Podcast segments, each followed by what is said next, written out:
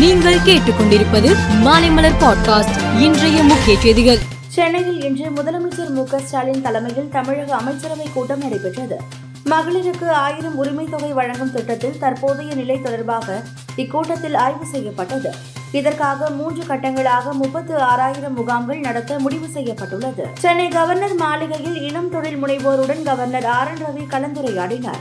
அப்போது நாட்டின் வளர்ச்சியை தடுக்கும் நபர்களை மட்டுமே நான் எதிரியாக நினைக்கிறேன் என்றார். மணிப்பூர் மாநில அரசை டிஸ்மிஸ் செய்ய கோரியும் பாதிக்கப்பட்ட பெண்களுக்கு ஆறுதல் கூறும் வகையிலும் வருகிற இருபத்தி ஆறாம் தேதி மாலை ஆறு மணி முதல் ஏழு மணி வரை தமிழகத்தில் உள்ள அனைத்து சட்டமன்ற தொகுதிகளிலும் மெழுகுவர்த்தி ஏந்தி ஆர்ப்பாட்டம் நடத்தும்படி தமிழக காங்கிரஸ் தலைவர் கே எஸ் அழகிரி காங்கிரஸ் கட்சியினரை கேட்டுக் கொண்டுள்ளார். மணிப்பூரில் இரண்டு பெண்களை நிர்வாணப்படுத்தி பலாத்காரம் செய்த சம்பவம் சமீபத்தில் வெளிச்சத்திற்கு வந்த நிலையில் மீண்டும் போராட்டம் வெடித்து உள்ளது.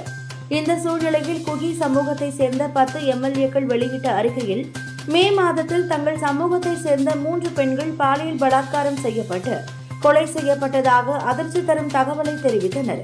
இதனால் பதற்றம் அதிகரித்து உள்ளது. மணிப்பூரில் இரு சமூகங்களிடையே ஏற்பட்ட கலவரத்தின் அதிர்ச்சியில் இருந்து மக்கள் இன்னும் மீளாத நிலையில் அண்டை மாநிலமான மிசோரத்திலும் இந்த இனமோதலின் தாக்கம் ஏற்பட்டு உள்ளது.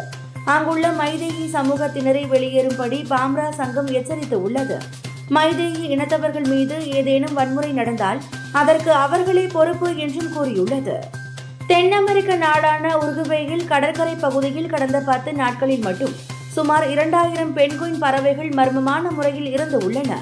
அதிகப்படியான மீன் பிடித்தலும் சட்டவிரோத மீன் பிடித்தலுமே இந்த உயிரினங்களின் இறப்பு அதிகரிப்பதற்கு காரணம் என சுற்றுச்சூழல் நிபுணர்கள் கூறுகின்றனர். அமெரிக்க ராணுவ வரலாற்றில் முதல் முறையாக கடற்படை தலைமை பதவிக்கு பெண் அதிகாரியை அதிபர் ஜோ பைடன் நியமித்து உள்ளார்.